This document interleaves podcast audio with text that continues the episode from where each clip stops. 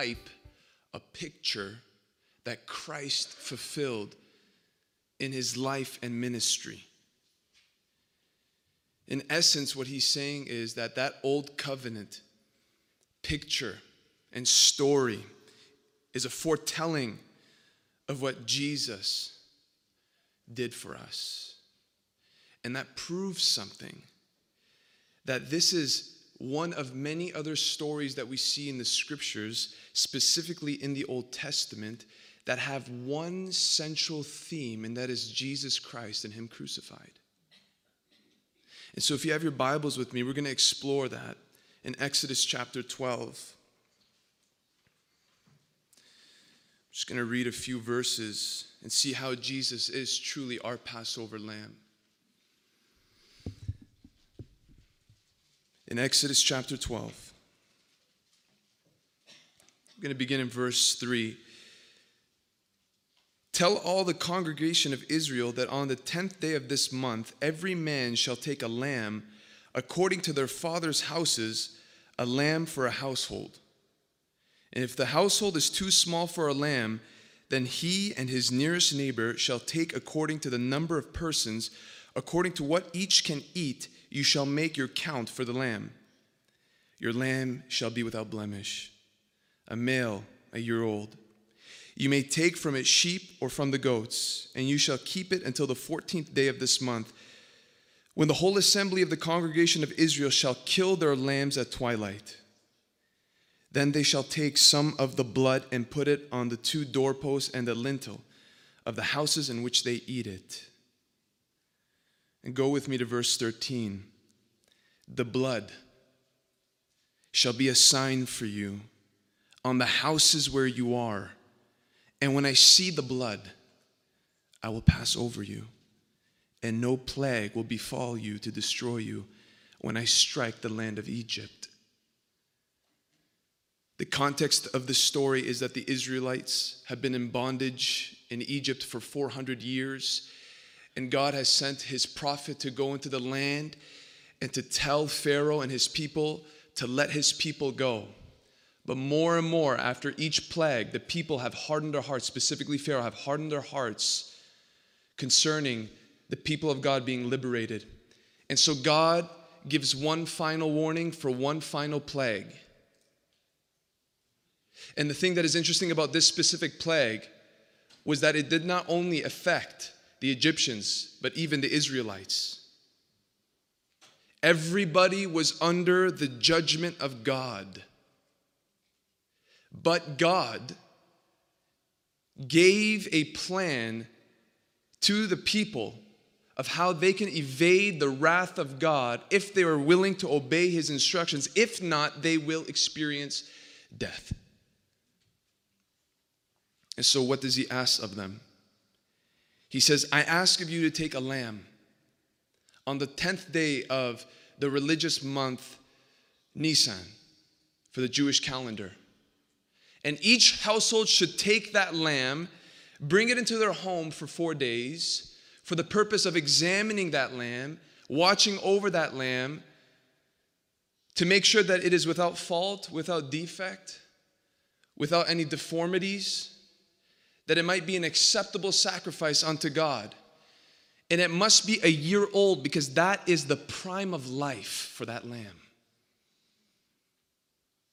And on the 14th day, they were to take that lamb, slaughter the lamb as a substitutionary act for the firstborn not to die. That lamb took the place of that firstborn child that would die if there was no lamb slain. And let's pause and fast forward hundreds of years later when Jesus enters into Jerusalem on the same week that they are celebrating this very feast. And some argue that it was on the very day of the 10th day of Nisan, and that's debatable. But you can imagine around that time that all these Jews are looking for their Passover lamb in order to find a spotless one to perform this feast. They're looking for that blemished one, without blemish rather, without fault, without defect. And around that same time, in comes Jesus into Jerusalem, God's chosen Passover lamb. And if you read Mark 11, after Jesus enters as that Passover lamb, the Sadducees and the Pharisees and the elders scrutinized him, asking question after question after question to try to find fault in Jesus. What is the greatest command of all? By what authority do you do these things? Shall we pay our taxes to Caesar? If there is a resurrection, what happens? And Jesus, day after day, time after time, proves that he is without fault. He is without sin. There is no deceit found in his mouth, so much so that they had to falsely accuse him in order to crucify him. And we see here that it was not just killing the lamb that was significant. It wasn't just about killing a lamb, but it was about the blood of the lamb. It was about the blood. And so in Exodus, they had to, yes, kill the lamb, make sure that they did not break its bones. They were to take the blood of the lamb and to put it on the two doorposts of each home and on the top of that doorpost. And this signifies a lot. One, it signifies public confession of faith. Now pay attention. In Exodus 8, verse 26, when Pharaoh asked Moses, Yeah, you can do your sacrifices, but sacrifice them within the land. This is how Moses answers It would not be right to do so, for the offerings we shall offer of the Lord our God are an abomination to the Egyptians. If we sacrifice offerings abominable to the Egyptians before their eyes, will they not stone us? They could not perform certain animal sacrifices because the Egyptians held certain animals as sacred. And so, for them to perform such a sacrifice would put them at risk of scorn and mockery, and even worse, death. And with this in mind, you know what God asked the people? Sacrifice a lamb. And each household, each household had to make up their own mind. Each household had to make that choice. Am I willing to look like a fool in the eyes of the world to put my trust in the blood of the Lamb? Am I willing to publicly show my allegiance to Yahweh, even though it could cost me my reputation, my family name, and even worse, my life?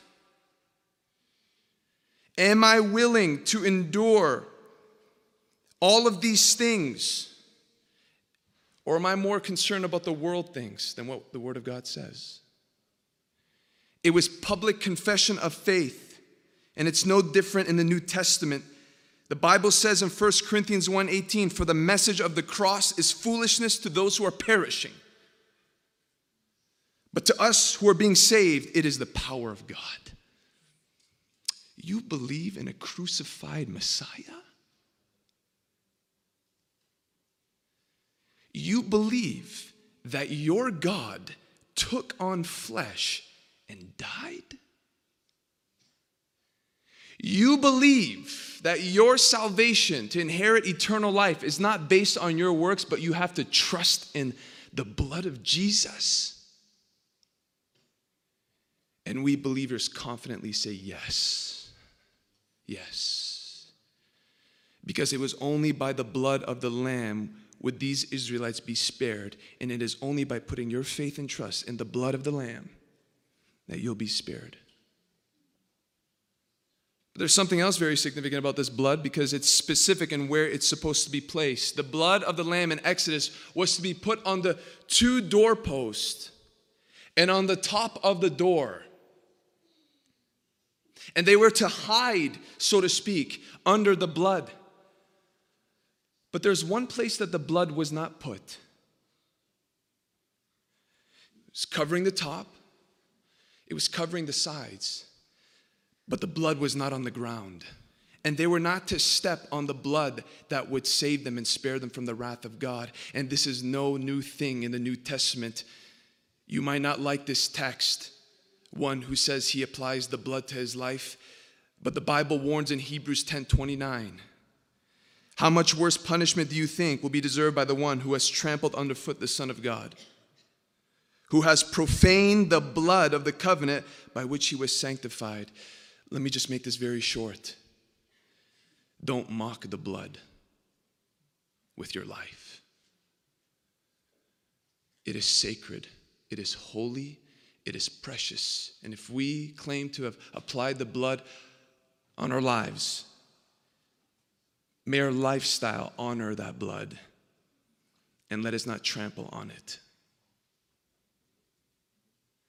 They were to apply the blood and in conclusion, this is kind of where we usually end the story of the Passover. In order to evade and to be spared from the wrath of God, we apply the blood of the Lamb on the doorposts of our lives, and it's beautiful and it's true. But that's not where the story ends. Look with me in verse 8 of Exodus 12.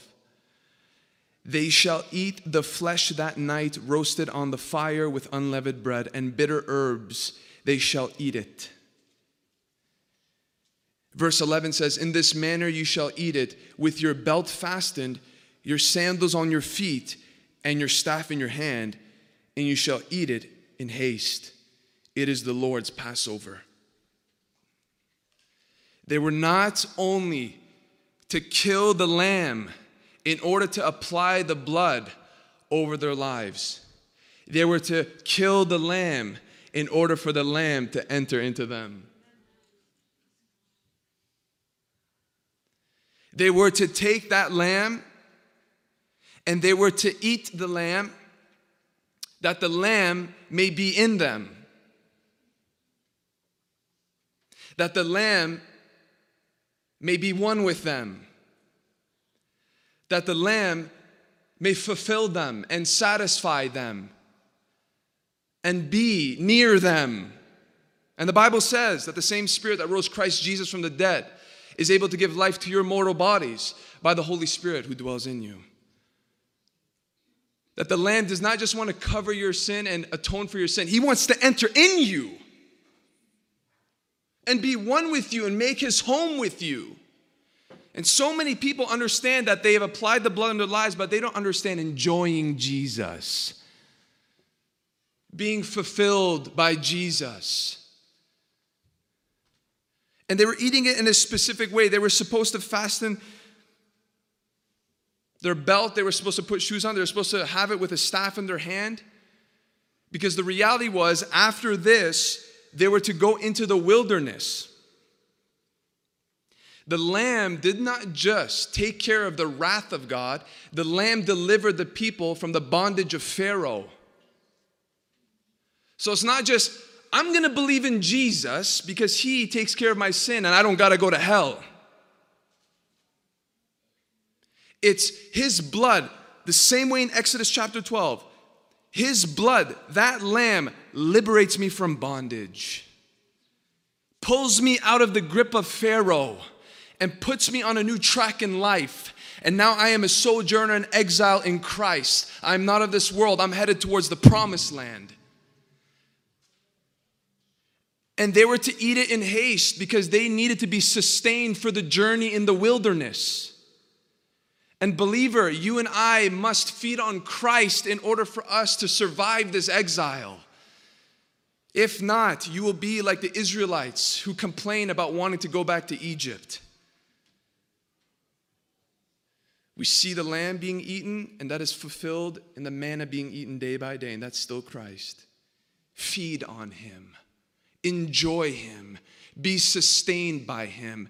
Be fulfilled in Him. And so the Lamb does not just save them from the angel of death that would pass over, He delivers you from sin. He delivers you from bondage. He delivers you from purposelessness. He delivers you as a slave to Satan to becoming a slave of Christ. Is that a reality in your life? Because the Bible says, Whom the Son sets free is free indeed. free indeed. The truth will set you free. And lastly, we see here in verse 24 of chapter 12.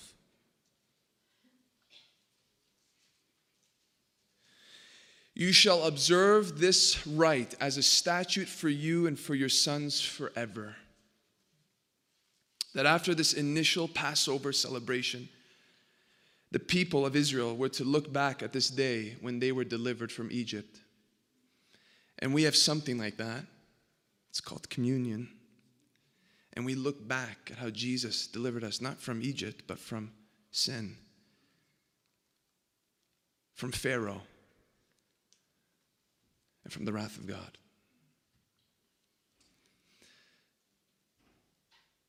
Is the blood of the Lamb on the doorpost of your life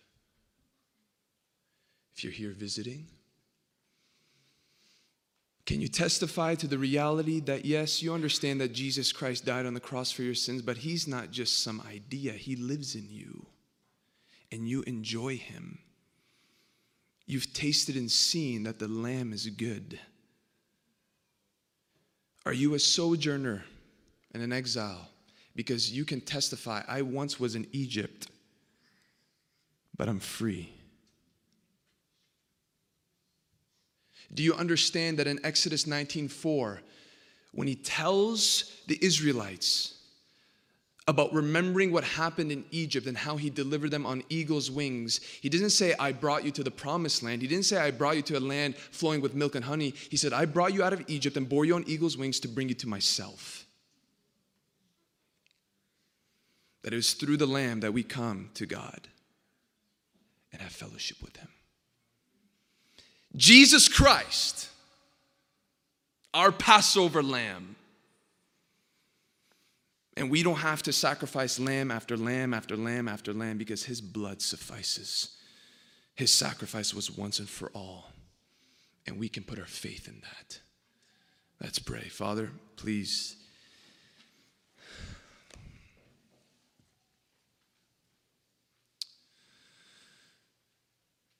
Help us see Jesus as our Passover lamb.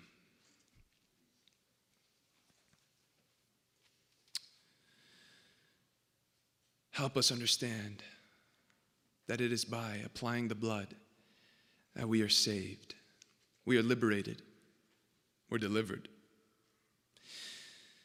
And we rejoice, Father, that you provided Jesus for us. And Lord, if there's anybody in this place that has not put their faith in the blood of Jesus, that they would understand that there is no other way unto the Father. And if they just call out to you and say, Lord, wash me in your blood, you're faithful to do it. And that no amount of works will save them simply by trusting in your blood. And Lord, for us who trust in your blood, let us know how to enjoy Jesus, eat of Jesus, as he says in John chapter 6. To be satisfied in this journey by feeding on Christ. To know that he has given us all that we need to be strengthened on this wilderness. We worship you, we trust you, and we love you. In Jesus' name.